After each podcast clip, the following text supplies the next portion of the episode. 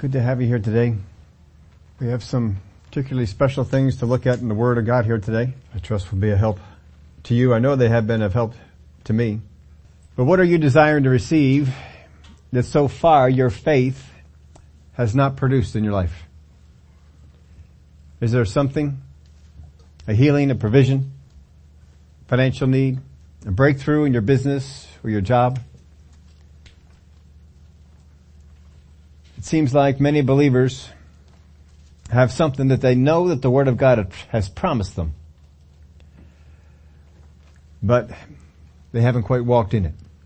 Much like Israel wandering around the wilderness and Abraham and Sarah remaining childless for so many years. How do we close that gap? How do we get to the place where we receive the thing that we're believing for? Like Israel did, like Abraham did, like Sarah did, and so many others. this morning we're going to take a look at a parable that we have looked at many times. Probably one of my favorite parables, probably my favorite parable. There's so much to be learned from this, and though we're not going to cover the entire parable, we're really going to focus in on one particular type of soil, though we will look at two and see how we can un- unlock this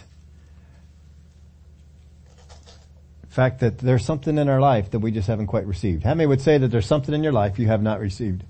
You know that the Word of God has promised it to you, but you haven't received it yet.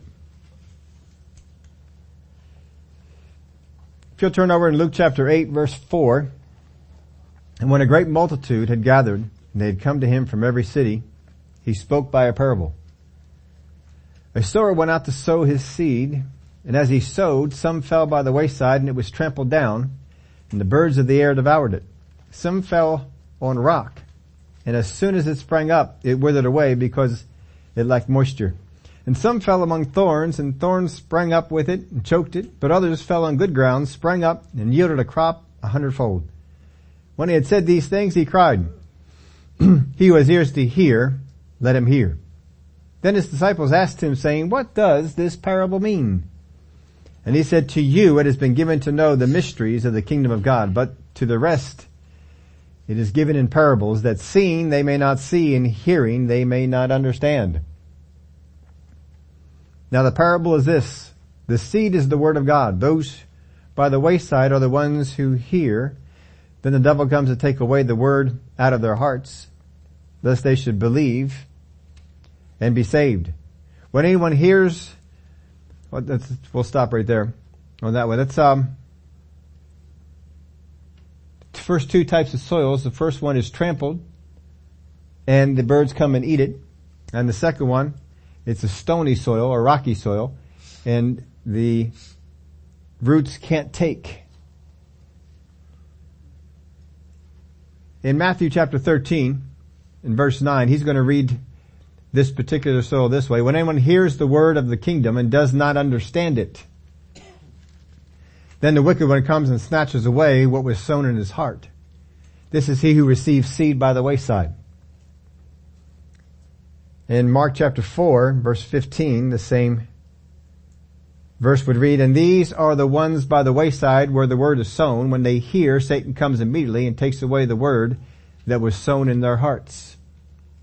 So in Luke's gospel we have that it was trampled and the birds ate it. And the other ones says that Satan comes and snatches away what's in their heart. So it would seem that this snatching away that the enemy does is done through birds that would eat it and people that would trample it. The reason that they can do it is because of a lack of understanding. So the first thing I wanted to cover with you is when I understand, when I understand how understanding comes, I am less apt to lose what I've got. Now if I were to tell you how does understanding come, you might have to think on that a little bit. I'm going to give you three things and I'm going to call these handles. You can write that in your outline right there if you want to. these are three handles for you to grab hold of understanding.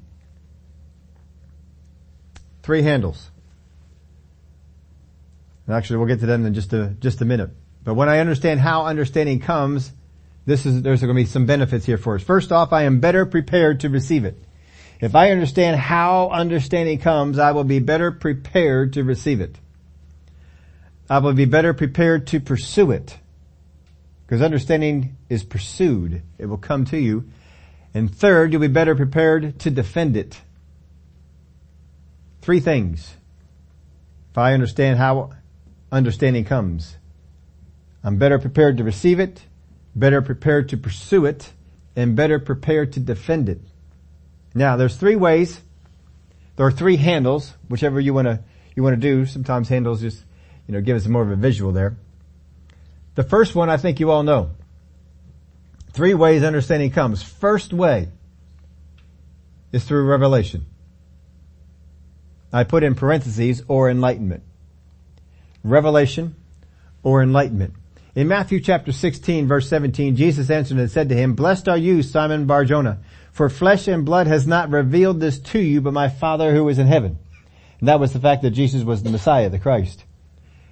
Flesh and blood has not revealed this to you, but my Father in heaven. The first way that understanding will come is revelation from God, where He reveals it to you. That's probably our most well-known, our uh, probably most uh, accepted way of understanding coming. That God speaks revelation to us and all of a sudden beyond our head we have revelation. I understand what it is that God is saying to me. That doesn't come just because you want it. It comes because you pursue it. And there's examples in the Word of God. Daniel was one. He, he pursued understanding on things of the end times and revelation was given to him. And other people have been given the same thing. so this is probably the most expected and the most looked for way, but there's two other ways in which understanding can come. Two other handles. This one you might not think of quite as much. This one is perspective. Or how I look at it. If you can just get your perspective on an issue to change, your understanding of that matter will change as well. How many of you have ever had a, a discussion, maybe we might say an argument, with someone that you love and care for, family member, and you are looking at it from your viewpoint. And you cannot understand why this person is being so unreasonable. Because in your viewpoint, it's quite clear that this is the way it should go. And then all of a sudden something is said, or somehow you gain understanding, of another perspective. Oh, that's how you're seeing it. And suddenly the light turns on. Have you had that happen before? Your perspective on it changed. As long as I am locked in on one perspective, my understanding won't change on that topic. It's when we have to, to change the, uh, our, our, our, our perspective on it. How I'm looking at it. Brother Hagin used to put it to us this way he said, you know, one person describes a, a doctrine one way, another person describes it another way. He said, uh, they're not both, not one wrong, one's right. He says a lot of times what happens is like if, if you're on a mountain and you're climbing a mountain, and if you climb up one side of the mountain and you look out over the horizon, you see one thing. But if you climbed up the other side of the mountain, you, you're climbed up the same mountain, but you're looking in a different direction. And your perspective would be different. What you're describing is true, but it's not the same thing as the other person sees. Now we just had a, a case of this in our own, our own, um, our own life in that uh, we were sitting at a restaurant and um, little girl dropped something that was very dear to her. And she was going to, before we left, going down there and underneath the table. I mean, y'all know when you're a kid, underneath the table is one of the best places to be. I don't know what it is, but we just love being underneath the table. And every possible excuse we can find, they like to go underneath the table and check things out. Of course, I always have a flashlight with me, so they take the flashlight underneath there. And so this particular thing was lost. Uh, it just fell underneath the table. and so I gave her the flashlight and she went down underneath the table to find it. I was at the end of the, um, it was the end of the meal. It was just a little diner that we were at. And, uh, uh, we were, we were getting ready to go home. And so she went down there to find it. And so the, the pressure's on now because, you know, she really wants this And the desire is there to find it. This is something that she likes. She just got it and she needs to, to find this, this little piece. So she's down there and she's looking for it and she has the light out there and she is looking all over for this particular little piece. It's a small piece, but, and she can't find it. And she's starting to get a little upset. I can't, I can't find it and we have to go. And so I looked down from where I was sitting and I saw it. Now she is down closer than I am and she's got the flashlight and she is actually shining it right on the piece. But you see what happened with that little piece was it got underneath the table leg. And from her perspective, it completely blocked her view of it. But from my perspective, I could see it clearly. And as soon as I looked down underneath, I said, oh, it's just over there. And when I pointed to it, she reached over, oh, thank you. she, she found it and she got it. You see, it was just perspective. She didn't lack the understanding of where it was because she didn't want it. She didn't lack it because of a lack of desire or an intensity of going after there to find it. She even had a light source. To all those things were present, but she couldn't find it because her perspective had to change. See, sometimes that's where we are. Our perspective on it has to change. I've got a certain perspective of how this will be. You'll find this particularly happening in the area of healing. Many times people believe I will be healed and they have a certain perspective and a certain way it's going to be done. You'll notice that in the Word of God. When Naaman came to the, uh, to the prophet and he wanted to be healed of his leprosy. He desired to be healed. He came prepared to be healed. He came prepared to do great things to be healed. And the prophet said, go wash in the Jordan River. And he had to be talked into that. Cause his perspective was, that river's not very clean. Why should I go in that river and wash? Why not go into one of our rivers that is cleaner? And the, the servant had to talk to him and say, hey, if he had told you to do something difficult, wouldn't you have done it? All he said was go wash and be clean. And so he went out there and he did it. Then he was clean. And you'll find other examples of this as well.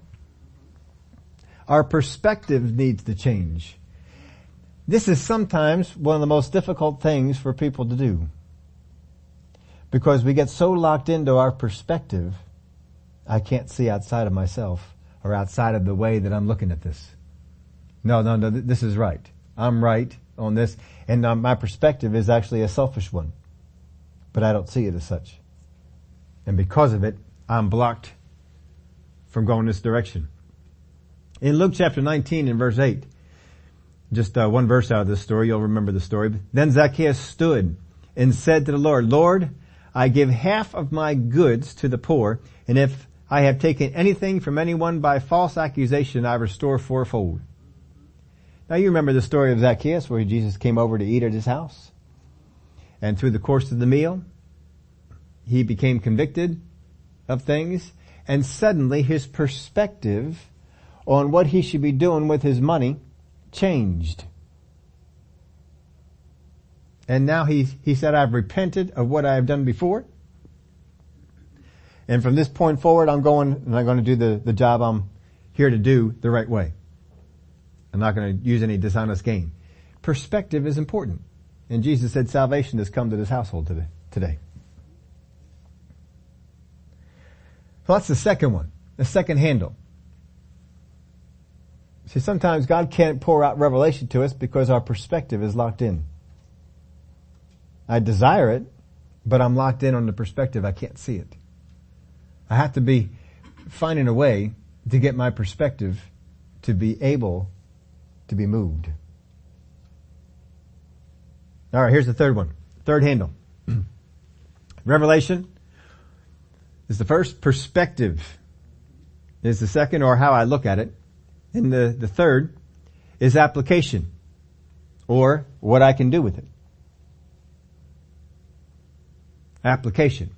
How we put it to work. In Luke chapter 10 verse 17, then the 70 returned with joy saying, Lord, even the demons are subject to us in your name.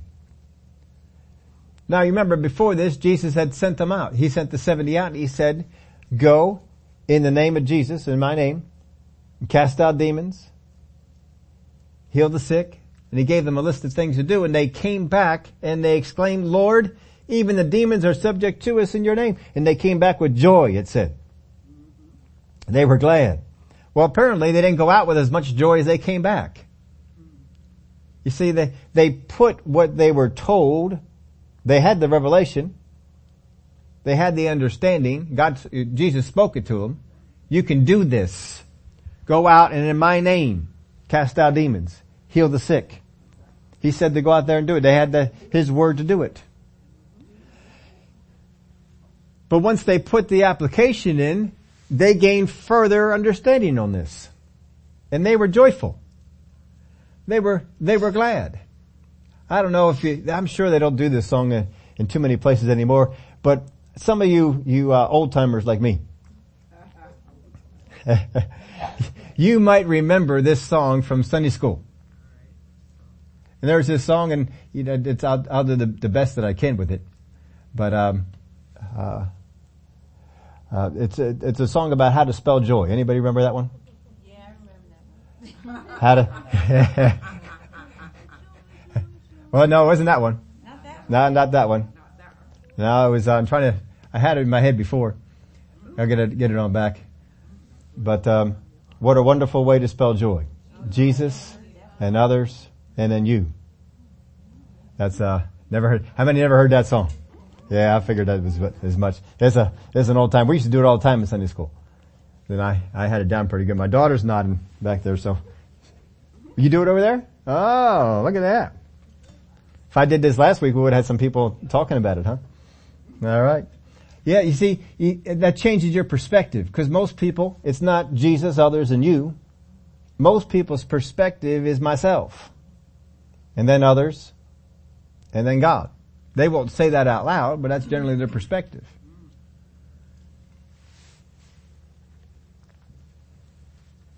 Now of all those involved in the pursuit of truth, well, if there's no, if there's no pursuit, there won't be any understanding. You've got to pursue it. Just because understanding can be out there doesn't mean it's going to come to you. You've got the seed. If you're going to get that understanding, you have got to pursue it. See all these things we talked about, revelation, perspective, application, it all involves pursuit. The enemy comes to steal the word that is not accepted by the soil. You see, the soil adds protection to it. One of the things that's, that's not as uh, glaring in the second two accounts of the sower, but is in the Luke account, is when Luke says it's, it's put on the wayside, he said not only did the birds come and eat it, but he said people trampled it. How many have ever had the seed of the Word of God that's been sown and you trampled by other people? People have, have uh, stomped on it and you feel a little, little bad about, about going after that thing. But you see, the enemy of the seed, of the, of the seed cannot just steal it. He needs those who received it to not understand it. I don't, I don't understand it and I'm not going to pursue the, the truth. You see, if I don't understand it, I'm either going to treat it as untruth or unnecessary. I'm going to do one or the other. Well, I understand that, but I just don't see that it really applies to me. I don't really see that I need to put that much time into this. This is not that big of a deal. So this is the first one in these is that the Word of God is sown in us, but we don't pursue it to the point to gain understanding. Now this applies to us because many times we have been told Jesus is our healer. But we don't pursue that to the degree that we need to, we don't have the understanding of it for what we need, for what we're up against. Well, I know that. Alright, you know it, but you don't understand it yet. There's more to it. There's more to the, to the thing. I'll tell you this, the more understanding you have on any topic in the Word of God, the more you will desire to hear it. If you ever have anything in the Word of God that when somebody starts to teach on it, you say, ah, I know that. Your understanding is down at the bottom. And whatever you have is not only able to be stolen, but probably has been. That's a great barometer. If, if you are in a place where you say, oh, I have heard, here he is talking about words again. I've heard that stuff about words. I know that. It's been stolen from you is what has happened.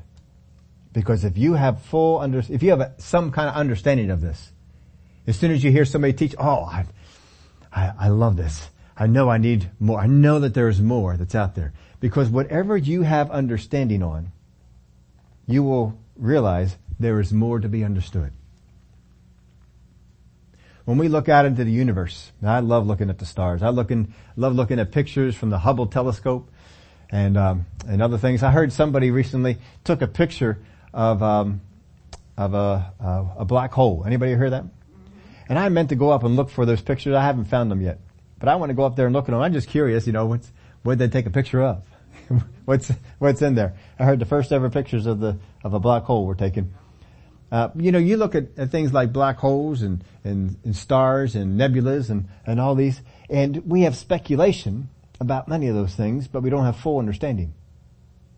And so for anyone who write a book and say, I understand everything there is about nebulas, you know, first off, that person is ignorant and doesn't know what they're talking about. Don't even bother buying the book. Because when we're looking at, at forces that are this large and so far away, there's no way we have full understanding of it. Now there's, there's more for us to be understood. And generally, if you go through the, the, through history, when Newton came up with his theories and Galileo came up with his theories, and then people said, no, that's wrong, it's because, it's, it's not because they had great understanding, it's because what understanding they had was stolen from them. And they lacked it. So they try and squash everything else. You'll see the same thing here with the with the um, uh, people that are predicting the end of the planet. I mean, how ignorant can you be to say we must leave a planet whose temperature is varying by one or two degrees to go to one who is two, three hundred degrees off of ours and we'll survive there. Whose atmosphere is nowhere close to what ours is and without great artificial means, no one could live there. How in the world can a sensible person feel that that's actually logical? I, I, I, I, shudder to think what the, uh, the ignorance that are these people. And of course now you got other ones that are coming up and everyone's always telling you 10, 12 years, 15 years, whatever it might be, and we're all going to be dead. No, we're not. I read the Word of God. I believe the Word of God. I don't believe these people who shut off everybody else's uh, input and say, no, no, no, what you're believing is, is, is wrong now. If, if you're going to be that way, you've closed yourself off to revelation. Don't close yourself off to revelation. If you hear somebody teaching on a topic, don't ever think, well, I've got full understanding of that. No, there's probably more that you have to get on it. Make sure that you get it. but here I want to spend most of our time on verse 13 in Luke chapter 8. But the ones on the rock are those who, when they hear, receive the word with joy. And these have no root, who believe for a while, and in time of temptation fall away. So these are ones in which the seed was protected. There was some understanding of it. And it wasn't trampled and it wasn't stolen by the birds. But the ones on the rock or the rocky soil are those who, when they hear, receive the word with joy.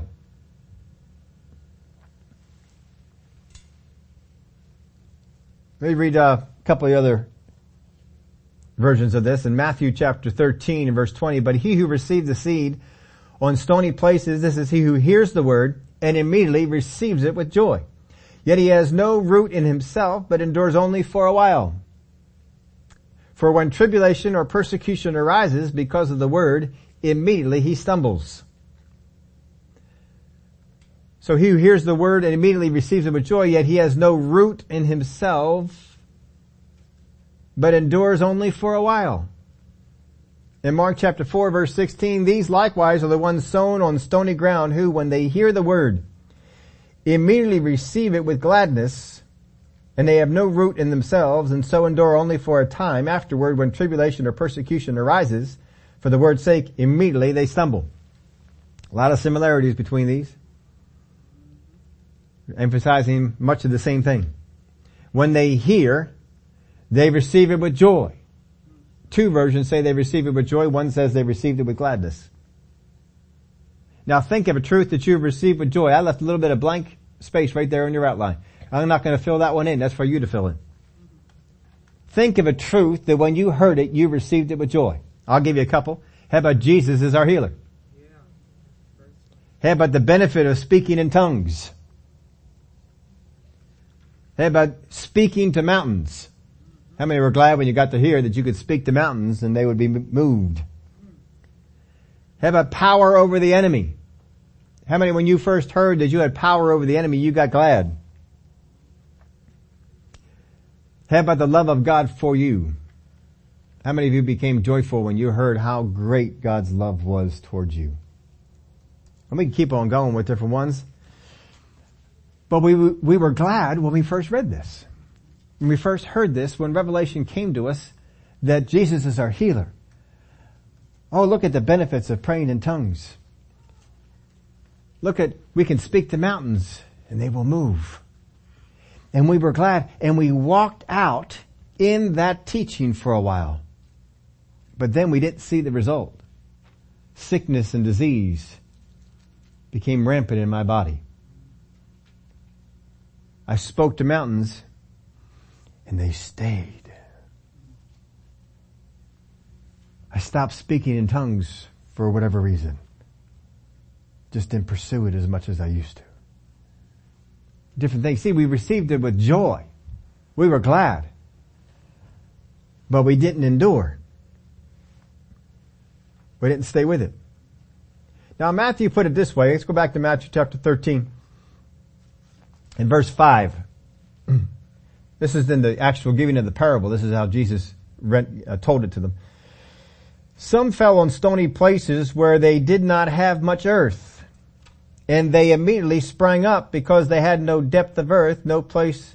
Basically, well, let's put it to you this way: How many have ever planted a seed or been in one of those places where they have the soil and they put the seed in? They have glass, and you can watch the seed grow. Ever seen that? What direction does the seed grow when it first germinates? Every single seed does the same thing. It goes down. The first thing a seed is programmed to do is to send roots down. That's the first thing it does. Before you ever see anything spring up, the first thing you will see is it go down. If you don't believe me, go up on YouTube and uh, you can do a search there. I'm sure that somebody has done a YouTube time-lapse photography and you can just go up there and watch it. But look at what Jesus says here in Matthew. And they immediately sprang up. He gives a reason for it because they had no depth of earth. So the seed is programmed to go down, but because there was no earth to go down in, the seed sprang up. But that's not what the seed is programmed to do. Now you look at that, you'll see a nice uh, stalk coming up there. You'll see it looks it looks good, but it's not right. It doesn't have the the depth of earth. There's no place for the root to grow. You see, this is what happens with a lot of Christians. This is what he's telling you. Well, a lot of Christians, when they hear the word that they that they like, Jesus is the healer, speak to the mountain, whatever it might be, they like it and they immediately go out and they, they do it. Because we like to see the plant on the top. We don't concern ourselves with the root on the bottom. But Jesus is very focused on the root. Because he said, the first thing you have to be aware of is that the enemy wants the seed. And he's going to try and prevent you from understanding it. One of the things he's going to get you to do is not spend any time on it, not think about it, He's going to try and cloud the issue. He's going to get people to trample on the seed that you've got. What do you mean Jesus is the healer? What do you mean speak to a mountain? I don't see any mountains going anywhere. When was the last time you saw a mountain move? They'll, they'll trample on the seed. But here's the second thing he, he warns about. And that is that you're going to try and walk it out before you let it become rooted. Now the enemy will encourage, encourage you in this. Because if you do, you will probably fail and failure can lead to discouragement. Have you ever talked to someone about Jesus being a healer? Oh yeah, yeah, I heard that before. We tried walking in that. You ever heard things like that? they got discouraged. You see, they're one of those people who got the understanding and sprang up instead of down. And they had no root to endure. Now I've taught the, this parable a number of times. I don't always give you examples of this. And so as we're going through this, is that we need to, we need to go over some examples. I'm going to give you an example of someone who was this kind of soil with the word of God that he was given.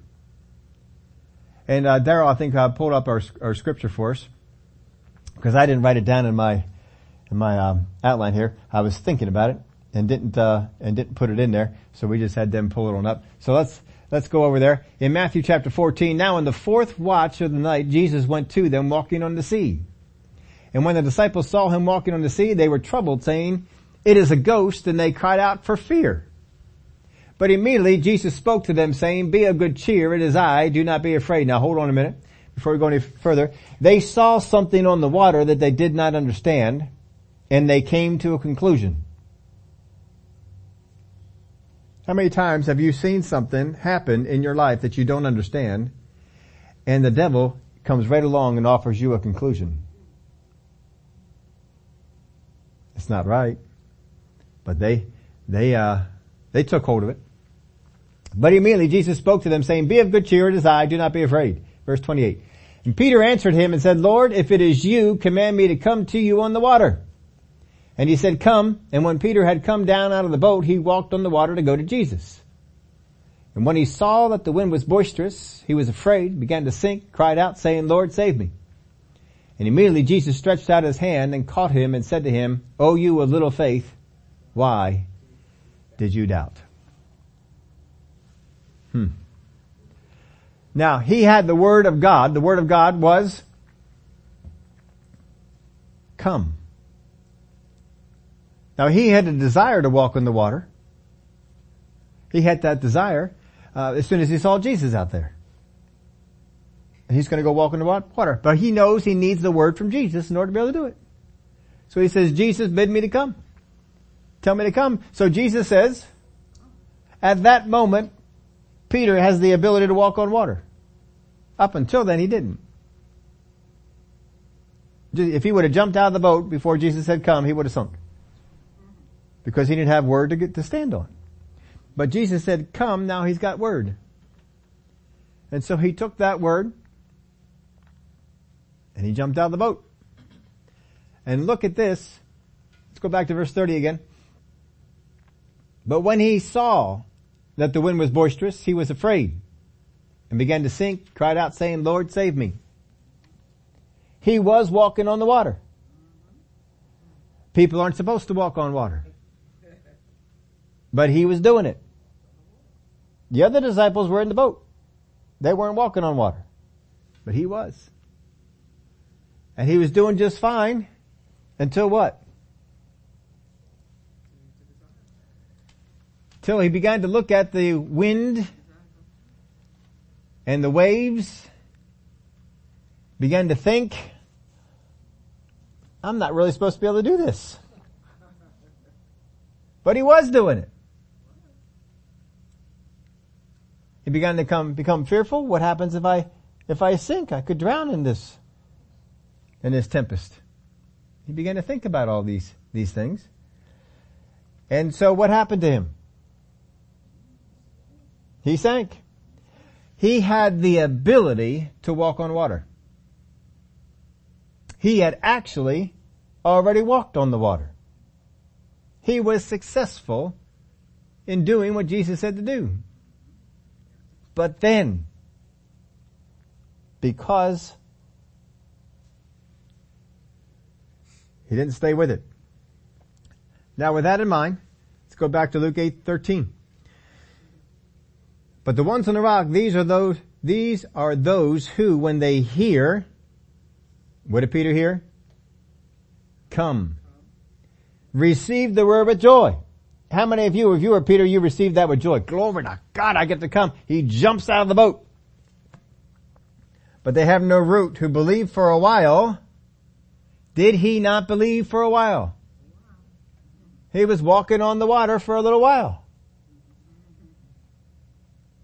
And in time of temptation, fell away. What was the temptation? To doubt, to fear, he gave in to the temptation. Why? Because his faith wasn't rooted. Now go back over to, to Matthew. Go back to verse 31. And look at Jesus says to him. And immediately Jesus stretched out his hand and caught him and he said to him, O you of little faith, why did you doubt?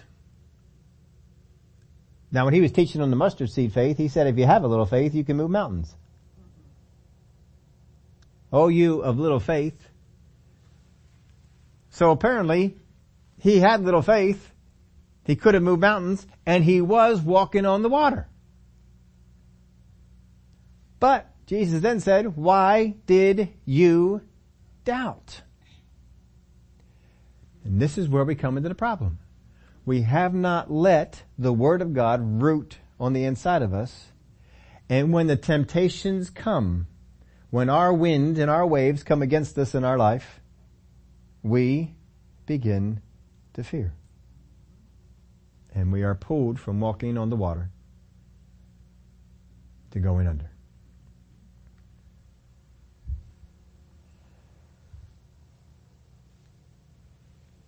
When we heard, we received it with joy. Glory to God. I know I am healed of this thing. I know it. You see, it's easy to try and walk in what we've heard without understanding it to the degree we need to understand it. Peter didn't need more understanding to do it. He needed more understanding to walk in it. Can you see the difference in that? He did it. Now you think back on your life. How many of you have believed God for a healing and were healed? And then lost it. Well, I thought I was healed of this, but they came back. It came back. Whatever it might be. The teaching here that Jesus is doing, the teaching here is to get deep roots for the purpose of being able to endure. That's his purpose. You need to get some deep roots so that when the word that is in you and it is being successful attracts attention, you will be able to hold off the forces that will come against you to get you to be tempted. To go in a wrong direction. Peter didn't. Peter went down.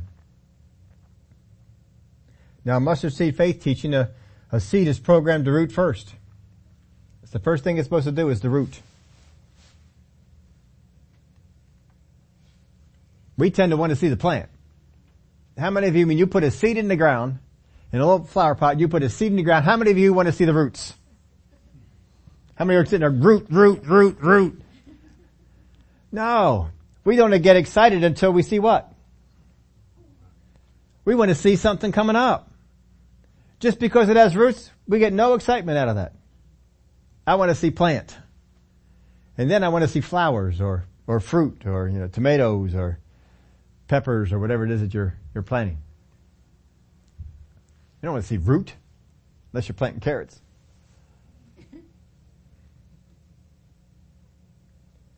Well, one of the things I learned in, from, from this particular teaching and others in the, in the Word of God is not to poison the seed. Don't poison the seed. Too many times, folks, we've got the seed in the ground and we aren't helping it. In the mustard seed teaching that Jesus did, we were going over some principles and in that seed, faith is not increased because someone decrees it. Faith is increased because as a mustard seed grows, so grows your faith. If you want to increase it, it has to grow. It can't just be decreed. It has to grow. So we've got to grow that faith. We've got to keep it going. But there are some things that people do, Christian people, people who desire to receive the thing they're believing for. Mountains to be moved, healing, whatever it might be. They desire it, but they're poisoning the seed. Messing with the soil. These are all things that the Word of God tells us to do, but sometimes we don't always draw the conclusion that they have to do with each other. So here's some things. First off, be watchful of your thoughts. Be watchful of your thoughts.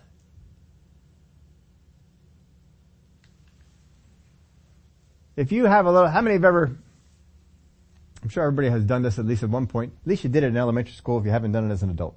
You take those little flower pots and you plant the, the seeds you want. You want some marigolds, you want some flowers, you start them inside because it's too early to start them outside and you want to be able to take them outside. You want some, some plants. You don't want to go to the store and buy the full grown ones in the store because that'll cost you a couple more bucks. How many done that? Save some money, plant the seeds. You know, um, I'm not one to save money. I'd rather just go out there, buy the plant, put it in the ground, and we're good to go. That's me. My wife, she likes to plant the seeds. We got them all over the, the, the dining room table. Can't use the dining room table because we got seeds all over the dining room table. Every day you got to go out there and you got to water them seeds you got to turn them around because they're all trying to grow to the sun side. You got to keep turning them. You got to keep doing other things. But you know, we got grandkids now, and the grandkids came over and they were planting the seeds. They had a great time with it, and they love seeing those things um, grow up. And for no other reason, that's worth it. Even if we take all the seeds after they grow up and throw them away and go out and buy plants, that's probably worth it just for that for that part because they they like to do it. But if you got those those seedlings and they're only an inch tall, and one of those little children goes over to the plant and they start playing in the soil and digging it up with their finger. They can create some damage, can't they? In fact, in just a short bit of time, they can undo what has been going on for a couple weeks. So you may take that plant and try and recoup it and plant it back in the soil. How many have ever done that? Anybody ever done that? How successful is it? Not good. The success rate of replanting a seedling is very low. And we all know that. We all know that if I take that little seedling and try and plant it in there, no matter what I do with it, more than likely most of them are going to die. Because they've been stirred up. And yet in the things of the Spirit, we do exactly the same thing and expect it to live. Because you see, the Word of God says, don't let your thoughts go in a bad direction. Don't let them go there at all. He says, don't be anxious for anything. Don't be given over to worry. Do not fear. And we have examples of Jairus when the bad news comes and Jesus immediately turns to him and says, do not fear. We know all these stories. And yet, when we are presented with the same opportunity, we give in to fear, worry, anxiety, doubt, unbelief, and our thoughts are taken over with these things. And it's just like taking your finger into those little seedlings and stirring them up, digging them out. Well, I'll just replant it. We'll replant it and expect that it's to, going to go on to work. Don't poison the seeds. Don't mess them up. Be watchful of your thoughts. Secondly, be watchful of your words. Be watchful of your words. Now I'm going to share with you a story about all this that I was not planning on sharing with you for a while longer. But I'll share it with you. Not yet. See, be watchful of your thoughts. This is a 24 hour a day job. You cannot be watchful of your thoughts for all but one hour and have success. The Word of God doesn't say, be anxious for almost nothing. It says, be anxious for nothing. It says, get rid of most of the fear in your life. He says, do not fear. In fact, one place he says, do not fear or have any anxiety about anything. That's pretty clear. so, be watchful of your thoughts, be watchful of your words. Here's the next, next one. You're all gonna be mad at me for this one. Be watchful of your emotions.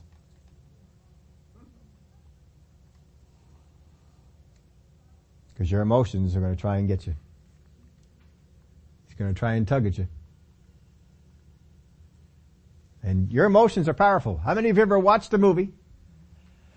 And the movie is written in such a way that the villain is almost winning you over. and you're sitting there, I don't know, I, I kind of like this villain. I kind of want to, want to pull for him a little bit here. Uh, I'm not liking the other guy. I like this one. See, that's all how they, how they write it. But you see, your emotions can be, I know I shouldn't like him, but I do. Your emotions can pull you over. Here's the fourth one. Be watchful of your thoughts, be watchful of your words, be watchful of your emotions, and be watchful of your actions. Be watchful of the things that you do. Now you see, this has direct application because there's a lot of people that are believing God for certain things in their life, and the reason that they don't have it is because they are soil number two. But I've got a plant. Look at the plant. Look at the thing growing here. You're soil number two. Because when we look at the teaching of Jesus, what is more important than the plant is the roots. And the enemy has an easy time getting us to not care about the roots. Go ahead and be anxious. Go ahead and be worried a little bit. It's alright. Let it out. Go ahead and talk to your spouse and your friends about your fears and your anxieties. Just go ahead and talk it out. Get it off your chest. It's alright for you to feel that emotion. It's alright for you to be angry. It's alright for you to be hurt. It's alright for you to be discouraged. Go find someone and talk it out with them. Throw some things. Get it out of your system. This is what we're told. And some people do it. But you see, if you are going to hold on to the Word of God, there is no room for this. Now, if you, I, I know I've heard this before. If you are going to believe big, you're going to have big obstacles. If you're going to believe big, you're going to have big obstacles that will come against you. Don't you know that Peter, believing that I can walk on water, is a big thing. So big stuff's coming after him. Jesus believing that he could be the savior of the world, that's a big belief. Big stuff is going to come after him. The bigger you're going after something, the bigger the opposition is going to be coming against you. And the only way that you can defend yourself, according to Jesus and His teaching, the only way you can defend yourself is if your roots go down deep. That's it. Don't compare plants. Jesus compares roots. And if the soil is such that allows for the roots to go down, sees the importance of the roots going down. It isn't just joyful in the beginning, but stays with it. But see, this is, this is a tough thing for some people. And there's lots of people who want to trample on your seed. Now see, I've shared with you, I, I, I like to share with you the, the things I face that are, that are problems, as well as the things that I face that are victories. And so over the last uh, number of years, I shared with you some, some physical struggles that I've had. And, um, I don't tell you to the degree that they are. I really don't tell anybody to the degree that they are. At least not until it's over. There's just no, there's no reason to, to, uh, to keep going at it. To keep going, uh, just to, to keep rehashing the, the stuff. But I told you before my hip was in uh, bad enough shape. One doctor told me don't run again. That's his words to me. He just flat out said don't do it. And another one said I think you can. But I was going to a, to a chiropractor and he was working on it and he said, your hip is so inflamed. I don't know if I've ever shared this with you. I don't share with too many people. It is so inflamed, I can't work on it. Said, I can barely touch it without sending you through the roof. Now see, we, we have a competition, he and I. He tries to make me scream. And I, I go about not doing it he and the other chiropractor and Eric had it. Did you get him to, did you get him to say, lighten up? No, I didn't get him to say it. I said, you're not going to either. I said, give me all the pain you want. It's fine. And he said, it was so inflamed. He said, I can't do stuff with it. Now, I don't know if you know, if you've ever been to a chiropractor, but they like natural healing type of, of things. And I told him, I said, well, the one doc wants to, wants to give me a hip injection. And he's, his first thing out of his mouth was, do it. No hesitation. Do it. I said, you're telling me to do it? He says, do it. Get that injection. Well, see, I don't go because the doctor says it. I'm going because my spirit says it. And so in my spirit, I, I felt it was good. Go out there and get the, get the injection. So I got the hip injection. I go way down to Philly because it was not just a simple injection. It was uh, a little more involved and only a few people are actually able to, to do this particular type of injection and they needed some extra uh, equipment in order to be able to pull it off. Make sure they got done right.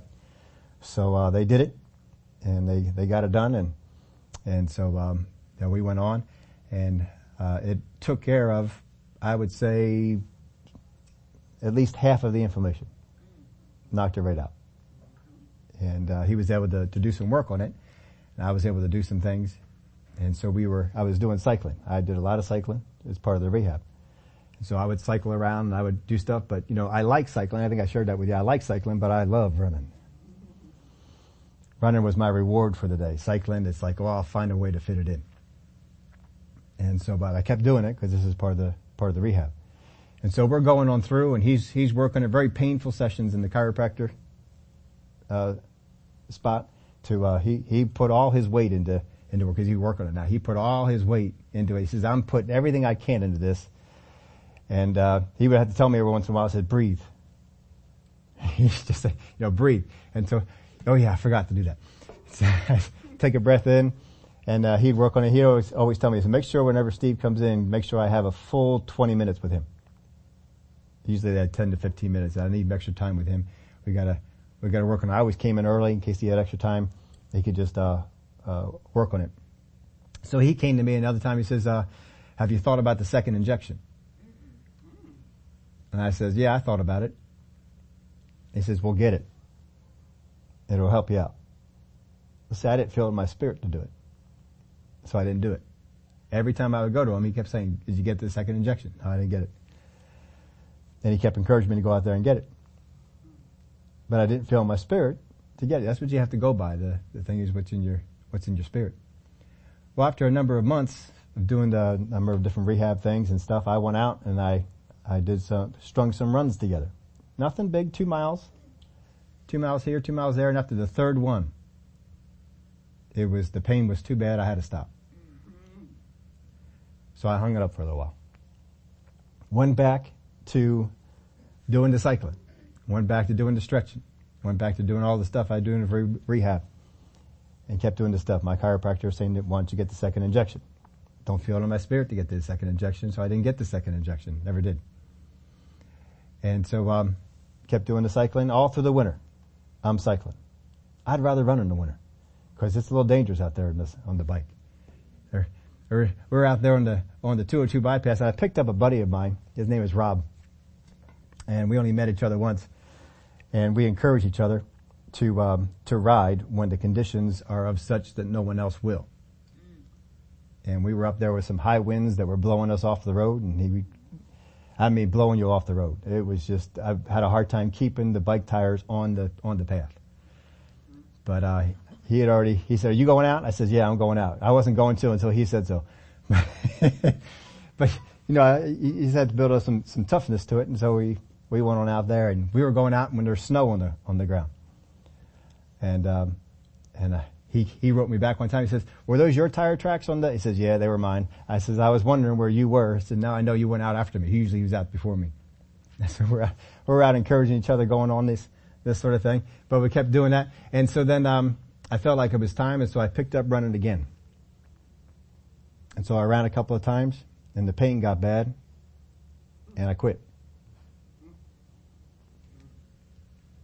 Now you see that this is what will happen if you're not rooted in this. This is what will happen. The temptation will come and you'll poison the seed. You see, the thing I had to guard against is in my thoughts to not entertain, you will never run again. I'm not telling you those thoughts didn't come. I'm saying I didn't entertain them. Even though I'd, get up in the morning and you're a cyclist now, you're not a runner. I am not. I am a runner who rides a bike. I tell myself that. I am a runner who rides a bike. You haven't run in a long time. Doesn't matter. I'm still, I am a runner who rides a bike. And so, uh, I kept riding the bike. I kept doing the things that I had, that I knew to do. Two times I already failed. So I, we, we set out to, to do it again. And so eventually in um, April, I went out again. Just two miles. Just two miles and did pretty good. Did pretty good on that one. And then um, I just did one run in a week. I did all the rest of it cycling. And then the next week, I did a little bit more. And did good. And then the next week, I did three runs. And got the mileage up to, it was, you know, pretty, pretty small. It was only about 12 miles in the, the whole, whole week but it was, it was better. And then the next week I got up to 15.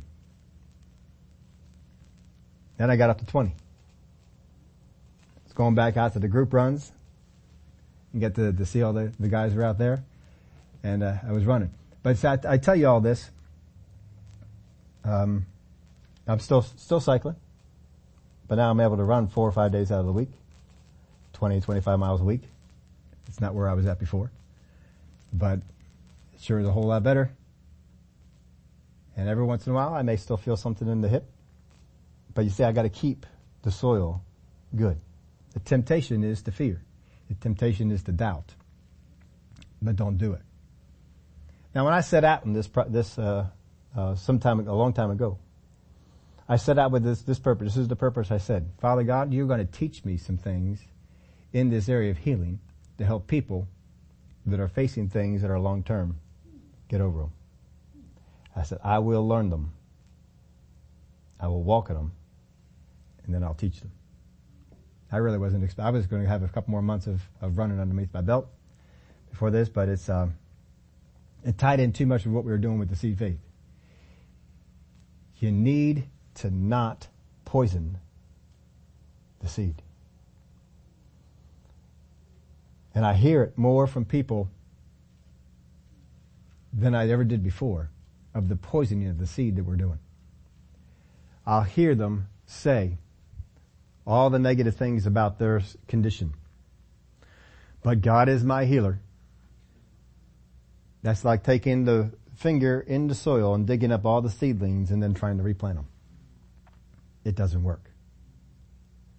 You see, every time a thought came to me, you will never run again. Now you say, why in the world do you have to run again? I'll, I'll tell you one of the reasons I have to run again. It's not just because I love it. We had a, a, a bunk bed delivery. I had two of them in the same day. And the one was the heaviest bunk bed I have. It is heavy. And it went up not only a, a, set of flights to get up to the house and then more stairs in, inside. And so I'm hauling all this stuff up into the, into the, uh, inside. And when I finally got it there and got it all set up, I mean, it is, it is heavy to set up. It's just a heavy, heavy deal. And so we got it all set up and got it done, had to head on back home and load up a second bed and then take it out. It was not the heaviest, it was the second heaviest on that one. And then haul that one up the steps. And for the first time, I came back, this was on a Saturday, I remember it was on a, on a Saturday. It was on a Saturday, and I came back and I was so exhausted. I don't get exhausted from stuff like this. I was so exhausted, I sat down on the, the, the sofa. I'm gonna sleep. And went to sleep for little while. It took me a, a couple hours to actually recover from the, the whole thing. I said, man, I don't take a couple hours to recover from this. But you see, cycling doesn't do it. Like the, the, the running stuff does. So I need, need to get myself in, in shape to handle all these, these kind of things. But I tell you all this to help you with, with this part. When you're going to sleep at night, when you wake up in the morning, and the enemy tries to tempt you with the thought, you will not get what you're believing for. You need to stop it. Don't poison the seed. Where most people have, have done, I forget where we, we were in one place. Either it was a Thursday night, because worship team, you know, we have some fun there on the worship team. We talk about some stuff. And I don't always remember if it's Thursday night or Wednesday night. Because some of those nights we get to talking about some things. But the emphasis of most Christians is on the speaking to the mountain. But that's not where the emphasis is in the Word of God. The emphasis in the Word of God is don't pollute the soil. We spend more time speaking to the mountain and less time protecting the soil. When what you need to do is protect the roots. That's what you need to do. That's where most of your time should be spent. How many times did Jesus condemn the fig tree? One time. One time. But we we wake up in the morning. I speak against whatever it is. I'll tell you this about the hip. I did not wake up every day and, and condemn the hip. I did not take authority over the pain. I did not command healing into my body. What I did was I protected the soil. And I thought, thankful thoughts. Father God, I thank you. I am going to run again. Anytime a temptation came to think something different, I am going to run again. You can call as witnesses every single member of my family. They will all tell you I never one time said, I won't run. Never one time. I didn't speak it. I didn't think it. Because I knew to protect the soil. Your emotions can get involved. Because if it's something that you really like to do, you want to get out there and do it. I didn't let my emotions get involved. They got, they got involved, but I didn't let them sway me. I'm not moved by the emotions. And every single action I did, why are you riding today? I'm riding because I'm getting back into running. Why are you stretching this out? I'm stretching because I'm getting back into running. Why are you doing this? Because I am going to run. Protect the soil. Now we're still in the Faithfulness series. And here's where it all ties down to this. We have not been faithful with the word that we've been given. We let it go. God has given us the word, I am your healer. And at first opportunity to believe a bad report, I drop it. I am not faithful with that, with that understanding. The word of God says you can move mountains And as soon as a mountain gets in my way, I become fearful, afraid, and begin to doubt. This is not a part-time gig. You are a full-time believer. When you wake up, when you go to work, when you come home, when you're at work, when you're on lunch, when you go to bed, when you're sleeping, no matter what, you are a full-time believer. You gotta protect the soil. Don't be soil number two. Don't be one of those ones who's oh, all real glad. Oh, glory to God. I got healed. Jesus spoke to me. Don't do it. Brother Jolly even one time on, on Sunday morning, I still remember that Sunday morning, spoke to me about it. He says, you will, you will run. I appreciate hearing that.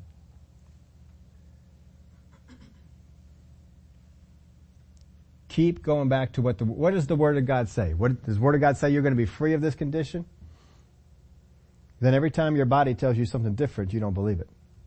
You don't let your emotions carry you there. You don't let your thoughts go in that direction. You stay in the direction that says, I am, and you fill in the blank. What is it that you have been having the most difficulty with? You got people that are around you that are talking down. That are telling you that the words that you're believing, that the words that you're hearing, they're not true. You gotta be careful how much you let those people in your life. I'm not saying you can block them out, but you gotta be careful. You gotta be careful what you share with them. Don't feel like you gotta share everything.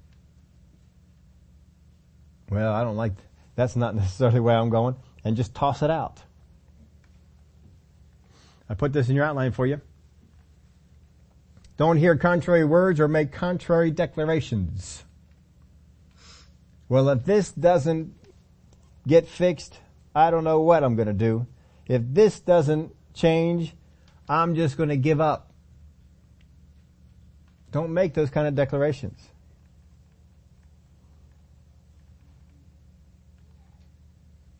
It's more important to bless what is good and desired than curse what is evil or unwanted. Stay with the important part. It is more important to bless what is good and desired than curse what is evil or unwanted. Now see, we get all through here and it's already noon. And I didn't even get into one of the, one of the key words in here. But I sort of figured there'd be a second part to this for, for next week because there, there's still two more soils to go into. And I, I want to look at them a little differently than we have looked at them before. But that word therefore endure. It is not a normal word for endure. But if you want to find out what it is, you'll have to come back next week. You see, failure to root threatens your faith's very existence. Don't just jump into face battles. Take your time. Let the seed root and become established. Brother Hagin, I, have shared this story with you a number of times. When he got that letter about his daughter Pat having that growth, he didn't answer right away. He waited three days, meditating on the scripture, letting that root get established. And then he wrote. This is the man who's laying hands on people at every service to be healed. He took time. He let it root. It's more important that you develop the roots than you grow the plant. You're going to grow some plants, but it's even more important that you develop the roots. Meditate on it. And we'll get into some things how to, how to develop the, the roots. But if you'll just stay with these things, you will help yourself out tremendously. Guard your thoughts. Guard your words. Don't take a, don't take anything off. Don't speak out of your mouth words that are against where it is that you're going. Not at one time. Don't think thoughts that are against where you see God taking you. Don't have, don't have thoughts of bewilderment. I don't know what I'm going to do. Yes, I do. I'm going to do what the Word of God said to do. But it's not working. How do you know it's not working? Peter is walking on the water and the devil is telling him he can't do it. He is walking on the, get that into your, in your head. He is walking on the water and the devil is telling him he can't do it. And he believed him. now just think about this. You were walking on your water. And you let the enemy tell you you couldn't do it. And you gave up. Just enough of me.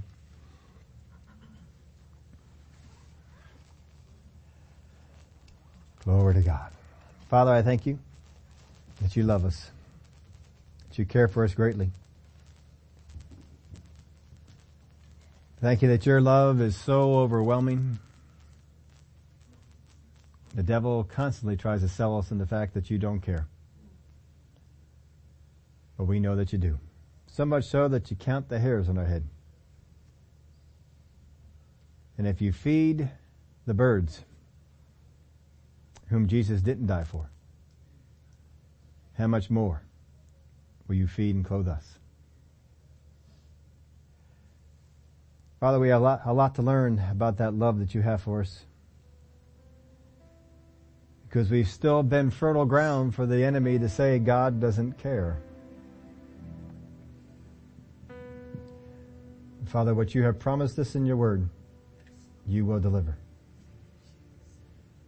It took Abraham 25 years to get to that place. Israel 40. But they got there. Doesn't have to take us that long. But you have the patience to wait 25 years, 40 years, whatever it might be. Because it's important that the roots be established. Because the taller the plant, the more winds it absorbs and the more roots it needs. Thank you, Father, that you help us. Now with every head bowed, no one looking around. I saw your hands here before, but I want you to raise them up now. How many of you have something in mind right now? Hasn't come to you. You know the word of God has promised it to you. But more often than not, it seems like you've lost the battle in attaining it than on the way to victory. Raise your hand. Father, you see these hands that are raised. My prayer for them this week is that through your word and through the voice of your spirit, you speak to each one of these, build their hope, the hope that is on the word of God for what is to come. No matter how many times Abraham fell into the place of disbelief, you brought him back to the place of faith. You can do the same for us. You took him out and had him count the sand or the stars. You didn't give up on him because he lost faith a few times. You stayed with him. You knew that what was ahead for him was big and he needed to be bigger. And you stayed with him. And Father, you'll stay with us. No matter what it is that we want, no matter what it is that you have shown us to pursue in your word,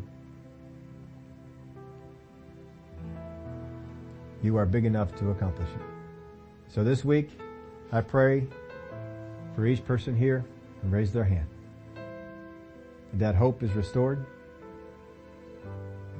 That desire, that fire that had gone out because of the failures. Father, you will rekindle it and help us to get on the track, see this thing accomplished. That it too will come to pass. Give you the praise and the glory for it in Jesus' name. Amen.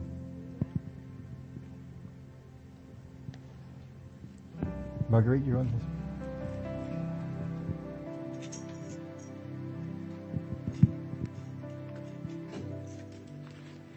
Good morning, everyone. Um, I speak a hearty good morning to you here and those that are watching by way of internet. We are just so grateful to be here today. We thank God that His Word continually um, blesses us and gives us insight for each one of us into what we face. And for each one, it's different. You know, we, um, our personalities are different, uh, our backgrounds are different, and God gives, He has given us His Word, and His Word will meet us wherever we are. And I've found that, um, like Pastor Steve was saying, as we encounter, and each of us will encounter, have encountered, will continue to encounter as life goes on, different things in our lives, that I'm feeling the, uh, the benefit of being among a congregation and under teaching that when faith would start to waver, that um, not a whole sermon will come to mind, but that because we are in this corporate environment of being taught properly to rely on God's word, that things that would really just try to wipe me out, I sense that strength and I'm able to, instead of say, well, what am I going to do about this? To say, um, that is coming to pass. That is going to happen.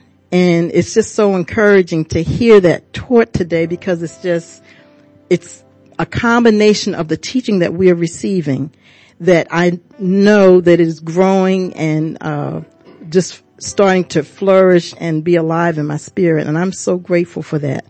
Um, if the enemy can get us into a place of discouragement, um, our victory can be right there.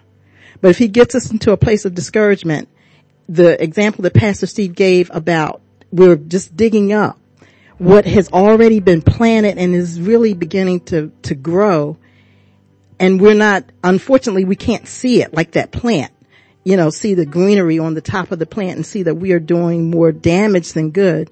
So as we're being taught, this is how we're disturbing that seed, then we can take that in and we're stronger today than we were when we walked in because we're hearing the teaching and we can absorb that and we can um, be obedient to God's word through the teaching that we have we are being so blessed with here today. And so um, I know um, I'm not the only one that is really being blessed by that. It's just so encouraging.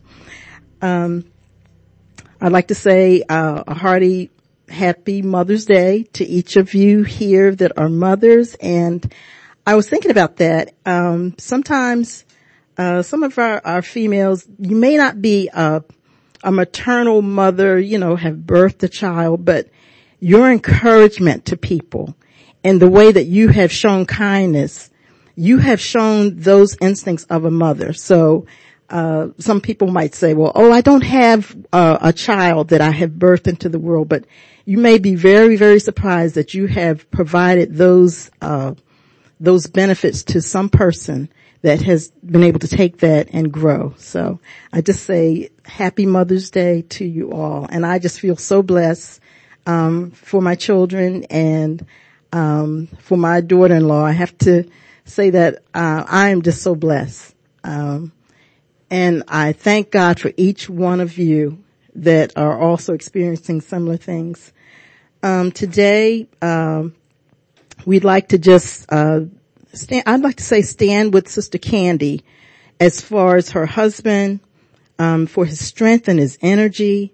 The doctors thinks that he's anemic and, um, uh, different things are still trying to manifest in his body, but we hold fast to by his stripes he is healed. And so when we think of Brother Bobby, we think um, thoughts of encouragement and um, are just really looking for him to be in the Word and surrounding himself with the Word because that Word works. I mean, it has worked. It, it it's something that is never going to return void. So we stand with Sister Candy and Brother Bobby and continually to uh, be encouraged that his healing, we've called it forth and we are learning how to protect that seed and um, we we just encourage you today.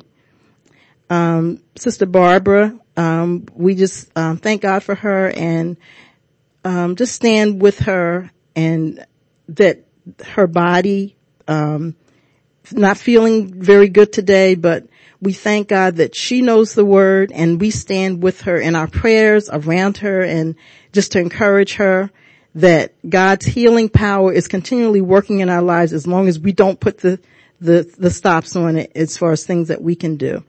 So we thank God for each and every one of you. I mean, you all are such an encouragement to me and I'm so grateful, uh, to be in this congregation and, um, to be under this teaching because it has really been a blessing to me. Um, today after service, we uh, are and the ladies are invited to join in the children's church for refreshments and Mother's Day activities. So again, um, we say, you know, happy Mother's Day to you all and go. It's a little rainy out, but this is the day that the Lord has made and we will rejoice and be glad in it. So uh, greet one another as we leave.